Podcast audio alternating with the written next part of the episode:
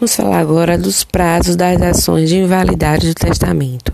O descumprimento de qualquer dos requisitos de validade do testamento gera, por consequência, a possibilidade de sua impugnação judicial.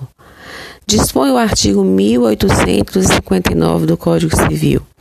Extingue-se em 5 anos o direito de impugnar a validade do testamento, contado o prazo da data do seu registro.